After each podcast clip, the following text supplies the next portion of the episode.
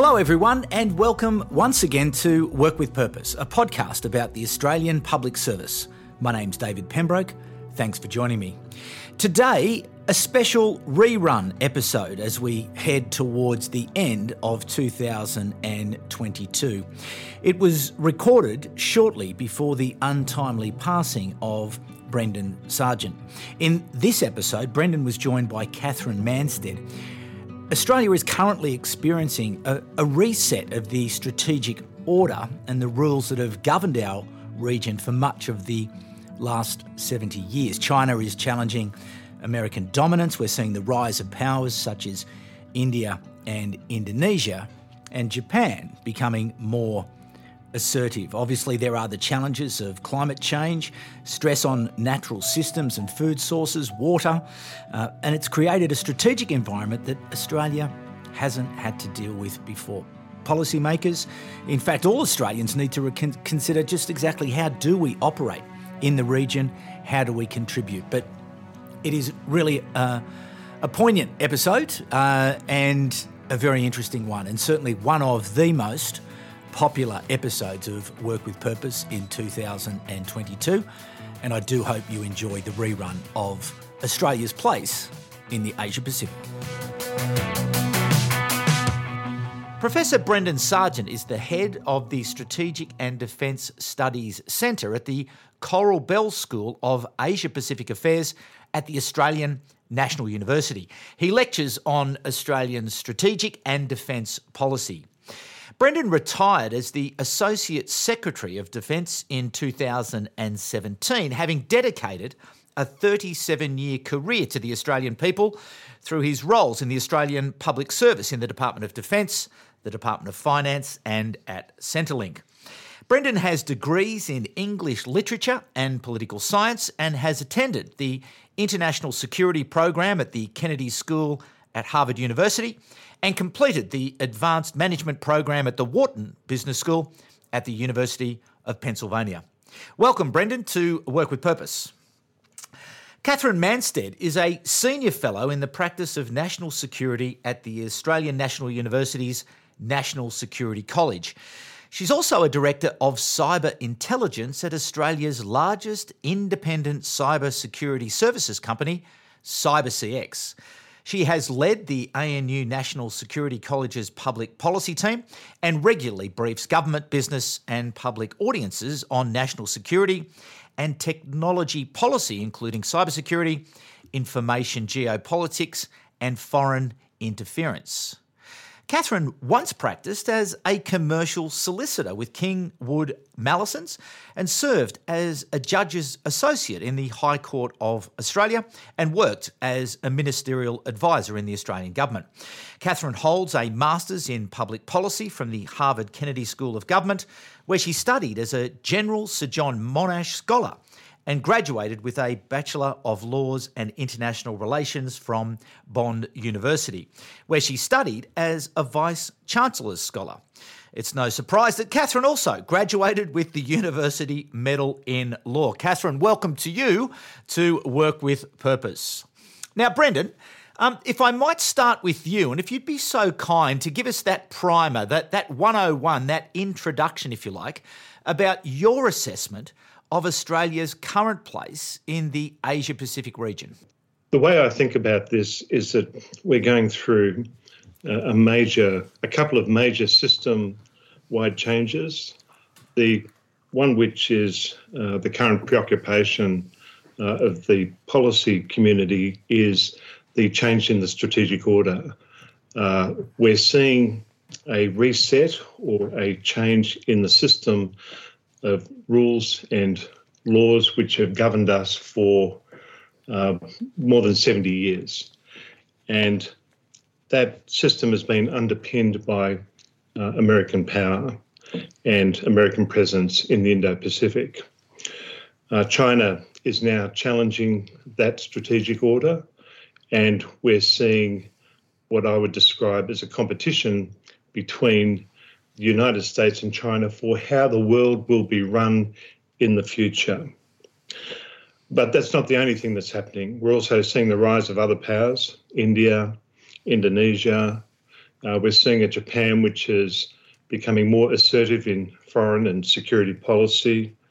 Uh, but we're also seeing across the Indo Pacific countries under stress uh, as a result of population growth, resource insecurity, um, access to food, land, water, and so on. Uh, so we're seeing we're in a period of major change, and we don't know what is on the other side of this change.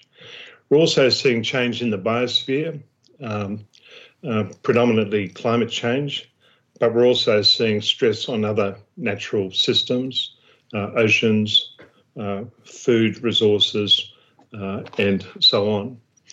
And my proposition would be that these system wide changes are interacting with each other and have compounding effects, which creates a strategic environment which Australia really hasn't had to deal with before. So it's it's an enormous challenge, and uh, and I think that that presents a challenge for Australia in terms of how we operate in the region, how we contribute, how we exercise leadership, and what role we will play in responding to these uh, enormous changes which we're, we're seeing.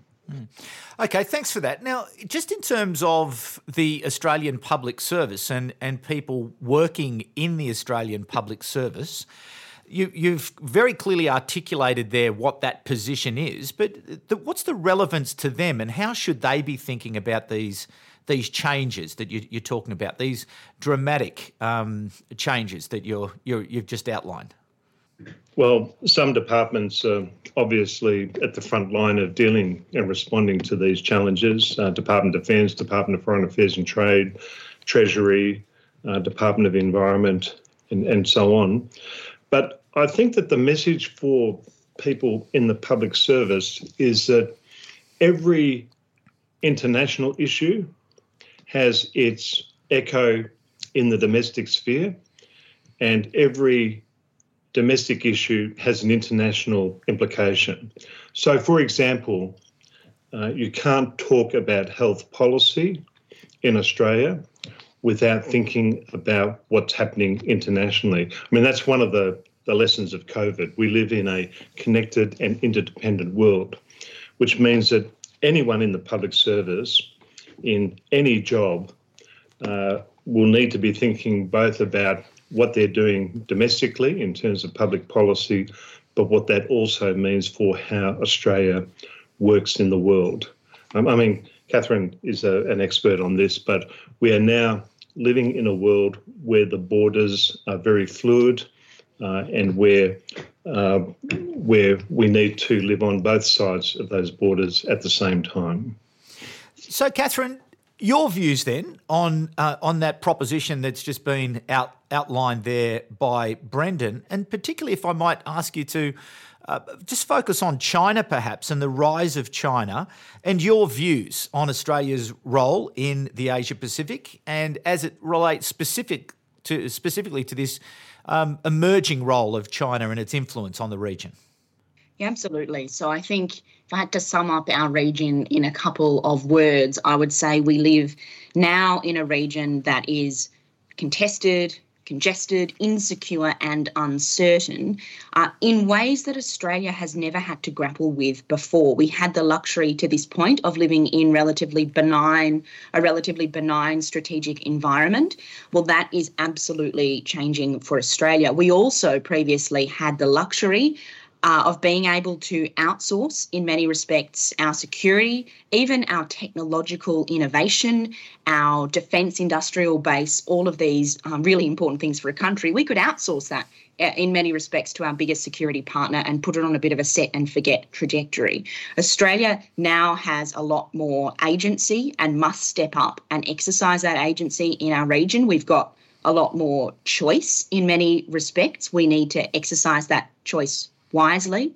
Uh, and we also now are in a situation, uh, as Brendan was alluding to, where many of the categories that we held sacrosanct in diplomacy, foreign affairs, and national security are collapsing and blurring. We held sacrosanct that they were separate, I should say. So uh, whether that's economics and security, we've realised that you can't uh, deal with one without thinking of the other, whether that's the collapsing and blurring of uh, issues that are foreign and also domestic. And I think that's really where uh, China comes into play. We have seen uh, in the last couple of years, and in particular, the pandemic has accelerated this, and I know this podcast grew out of the pandemic. Mm. China has become increasingly brazen in asserting itself and in attempting to achieve its objectives. Uh, in my realm, in the realm of cybersecurity, we see this acutely.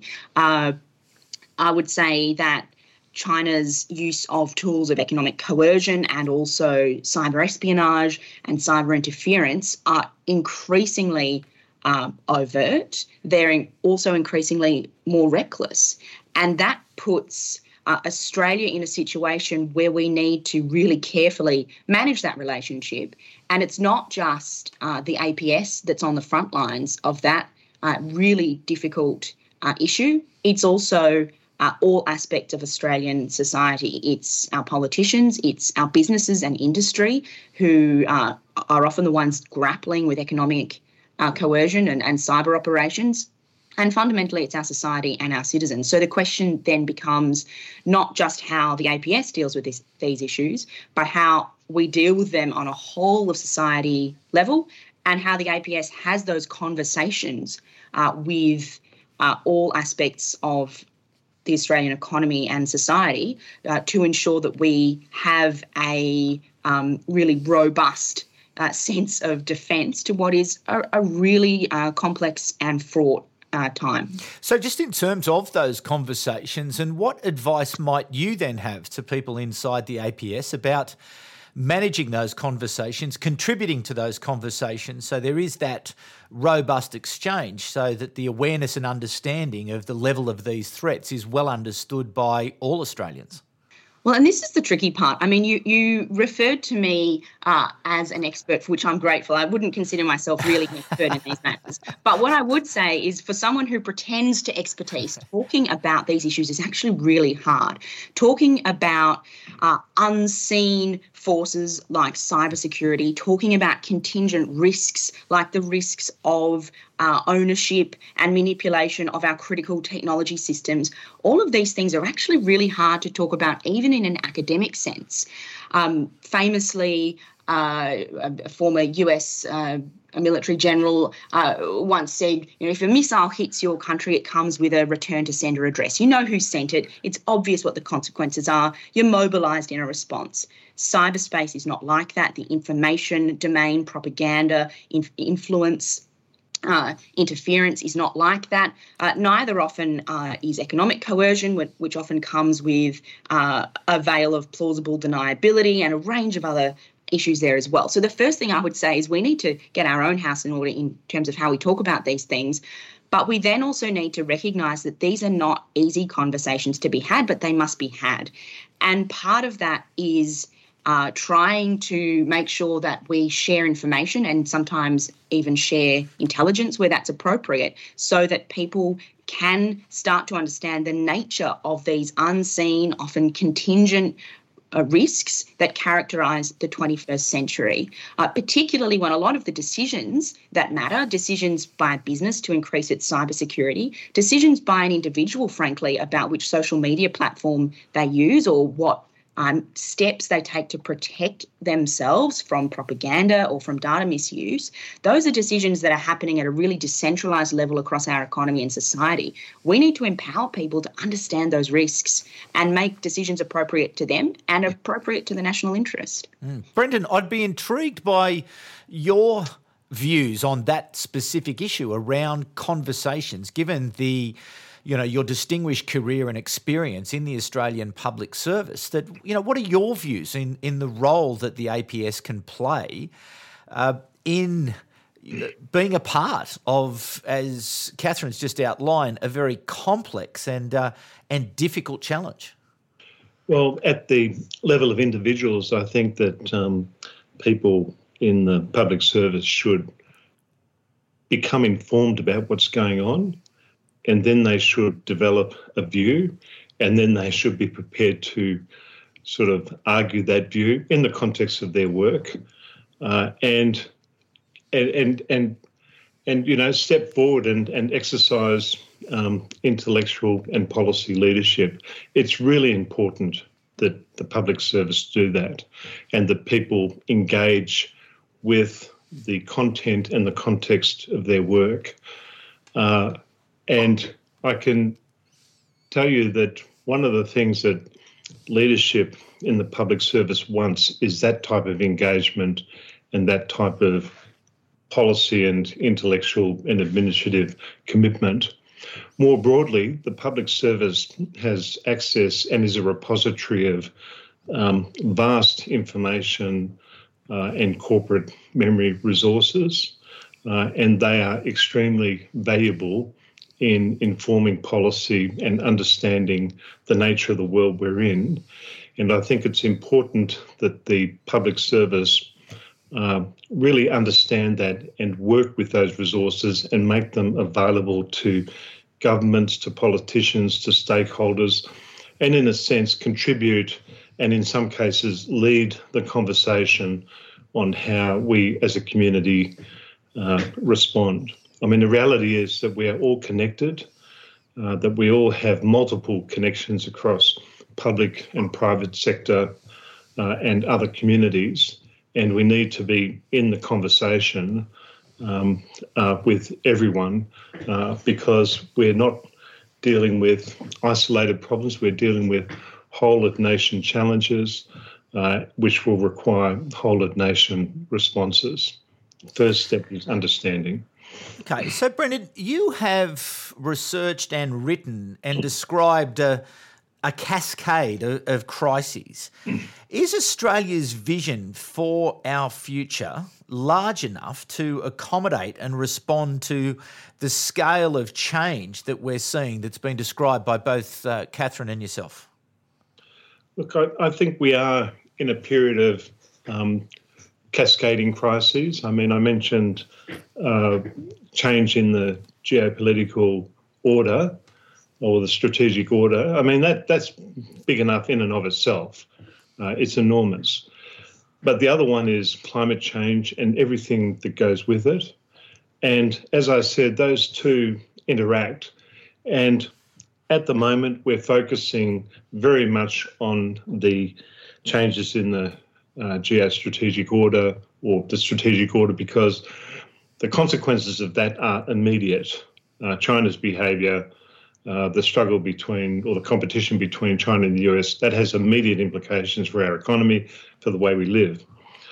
Uh, but I think that, and, and we're responding to that in, in a number of ways, building capability, um, strengthening our security systems, um, type of engagement we do with the region, and so on. But I think that uh, the question for Australia into the future is how do we think about how these crises interact and how do we exercise leadership in the Indo Pacific to respond to them? And uh, if I look at traditions of Australian strategic policy going back decades, we tend to fluctuate between you know strong engagement with the world, strong participation in regional and global uh, political and economic and trading systems. Um, but we also have periods of what I describe as retreat, what some people call Fortress Australia. And we've been in a Fortress Australia moment through COVID, and we're now starting to come out of it.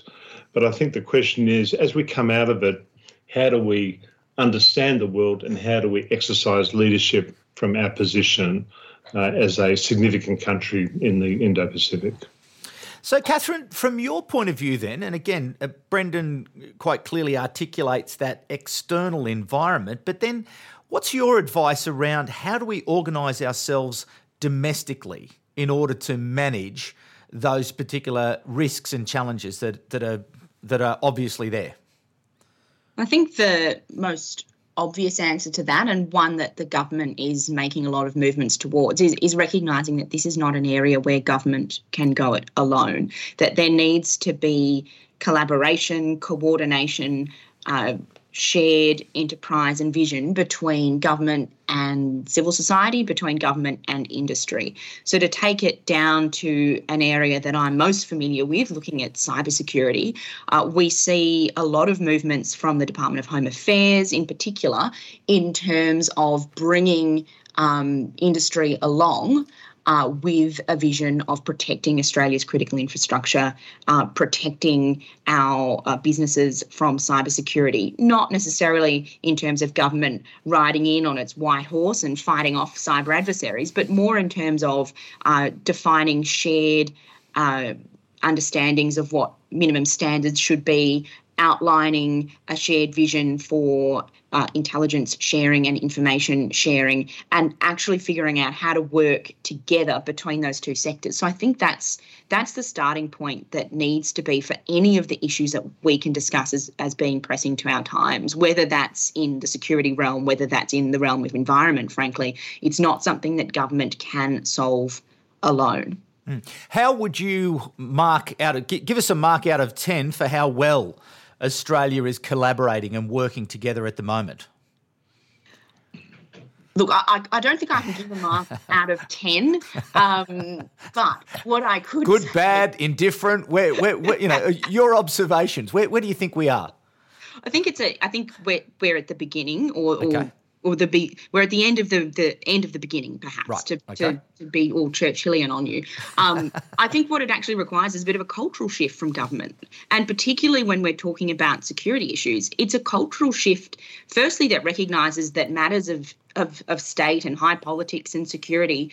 Those those things used to be the realm of a cloistered elite uh, in Canberra or Melbourne, and and now it is distributed across society. That's that's a shift. Of course, there still is a role for the the cloistered elite to have um, uh, have a, a key role to play, but but it is shifting and it is changing. That this is no longer just something for security wonks, but also for those with a stake in health, economics, and other things. That's a culture shift, and being a little bit more outward looking, sometimes sharing information, sharing intelligence, as opposed to the instinct of any good intel agency keeping that information inside, that also is a culture shift. And we need to, obviously, we can't throw the baby out with the bathwater and, and completely change, but I think there is a the beginnings of a culture shift that recognizes um, that things need to change in this 21st century uh, technology driven, uh, risk laden environment uh, that we're in. Brendan, um, your views on that element of, of cultural change. What's your assessment, given that you did spend uh, a long time uh, at the senior levels of the Australian Public Service working in this very area? Look, I, I think that the conversation is not large enough and not enough people are involved in it. Uh, I think one of the challenges that we have is that if you work in national security and defence, um, you tend to know everyone who's involved. so it's a, a potentially a very inward-looking community where, um, uh, you know, Katherine talked about cloistered elite, uh, where people talk to each other and everyone um, has a worldview built on very similar assumptions. I think it's really important that the conversation be broad, broadened and different and new voices be brought into it. Um, and, you know, I worry that uh, one of the challenges of doing policy in Canberra uh, is that it becomes the the province of experts. Uh, but we're talking about, as Katherine said, the need for a culture change that um, that, that develops a policy culture is far more integrated, far more whole of nation, brings in different constituencies and communities, engages them in the conversation, uh, and out of that, um, hopefully, we start to get some different ideas about where we are, who we are, and where we're going. Do you have any recommendations around the how? How you know how we can actually move towards that? How how we can accelerate that adoption of this this new collaborative sharing um, culture that's required to to deal with these these particular threats? Look, I think that's a really um, complex question with many dimensions, but I would, you know, I think um, in terms of one one of the issues is how we operate uh, as a political community, the type of debates we have, um, the timeframes within which we frame issues, how we understand issues.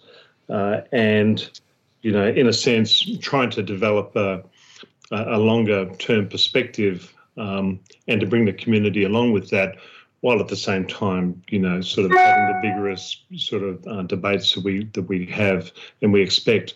Then within the public service um, to develop cultures of collaboration and cooperation. That that is happening, and it's moved uh, an enormous uh, way since I joined the public service a very long time ago.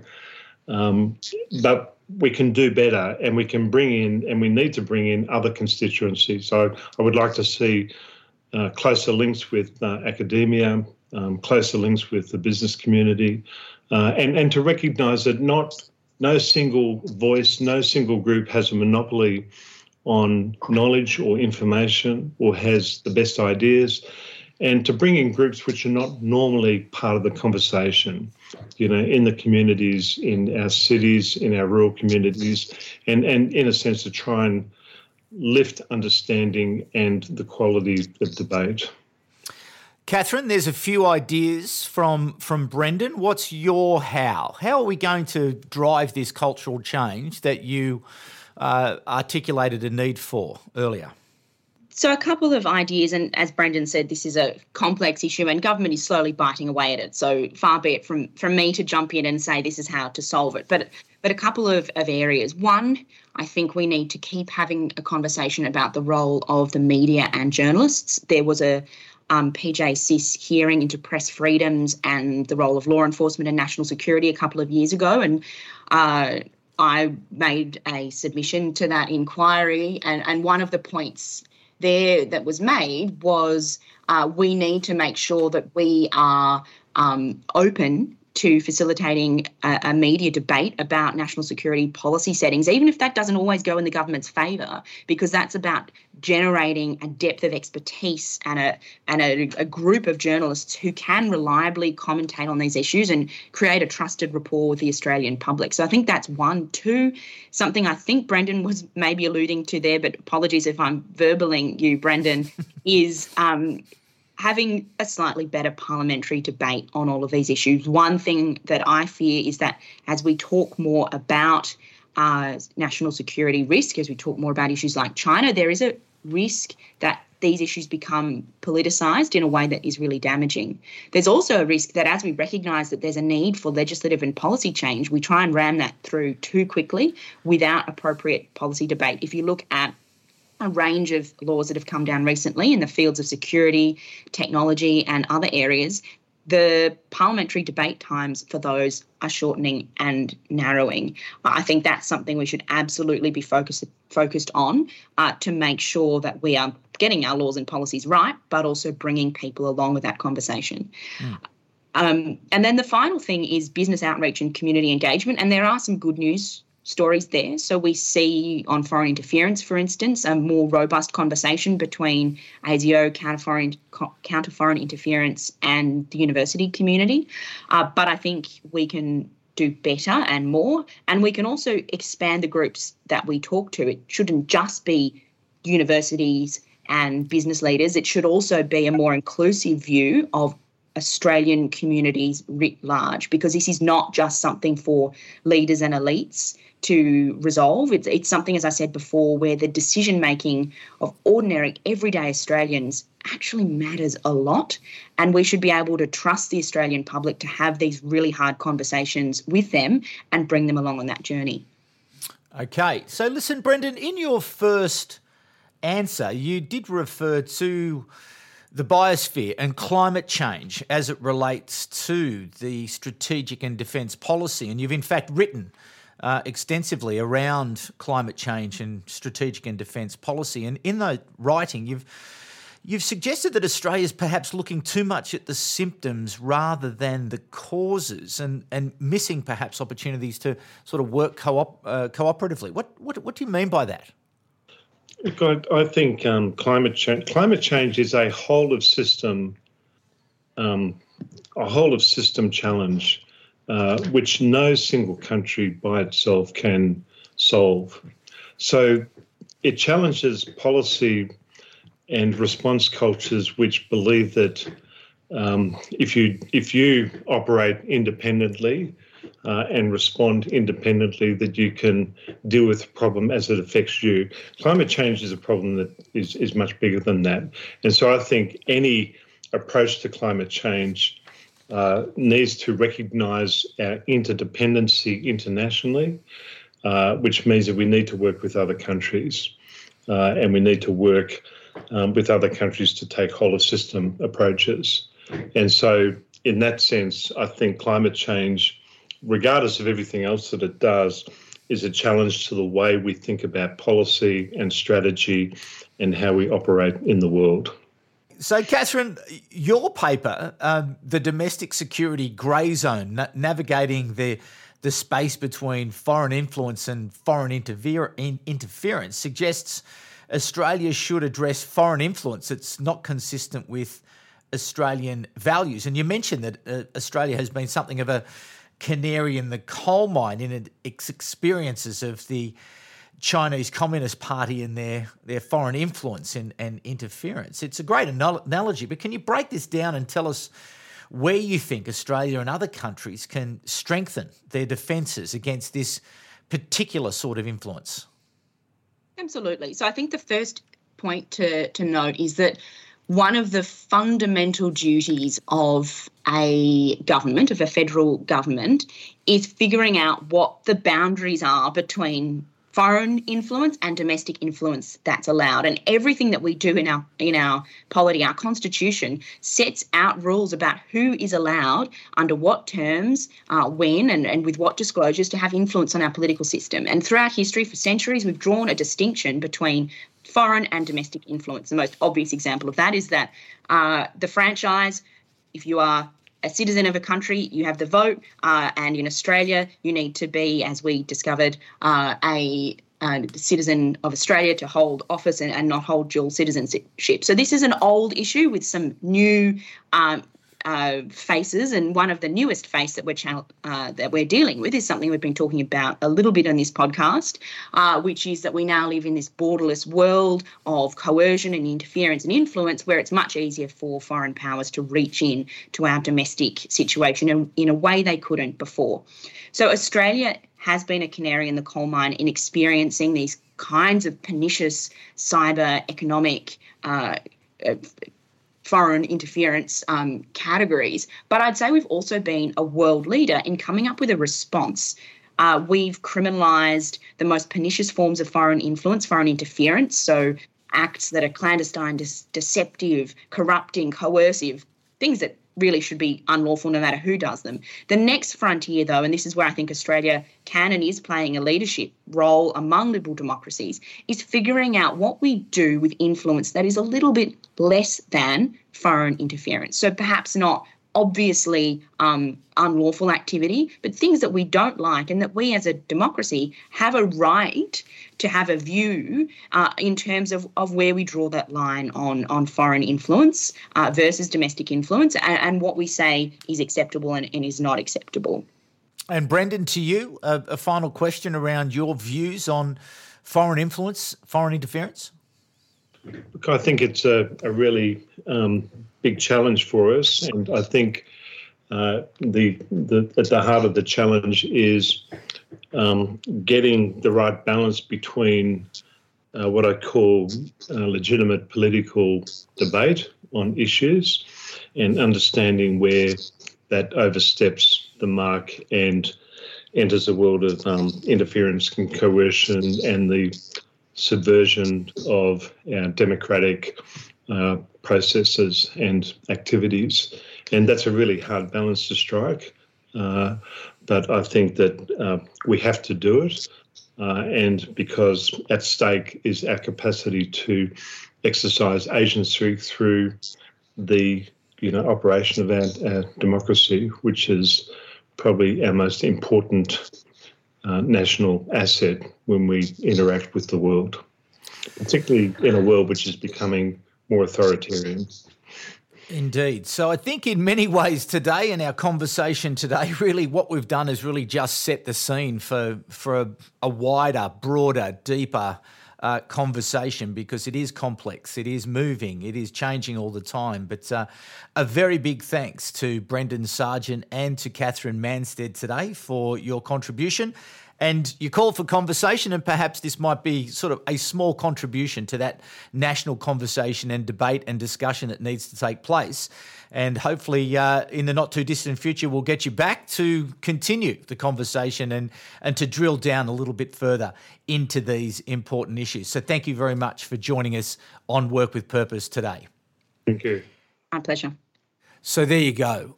What a wonderful conversation with Katherine Mansted and Brendan Sargeant. And it's such a pity that we won't get that opportunity to drill down further uh, into these important issues and to learn from and enjoy and to share um, the wisdom and the knowledge uh, of Brendan Sargeant, um, a great Australian public servant, and we mourn his passing here at Work with Purpose. Thanks a lot, everyone, for joining us today for this very special episode. I do hope you enjoyed uh, the program today. It's a special program, uh, it's an important program, and, uh, and one I think that really does um, give you a, uh, an insight into a great Australia.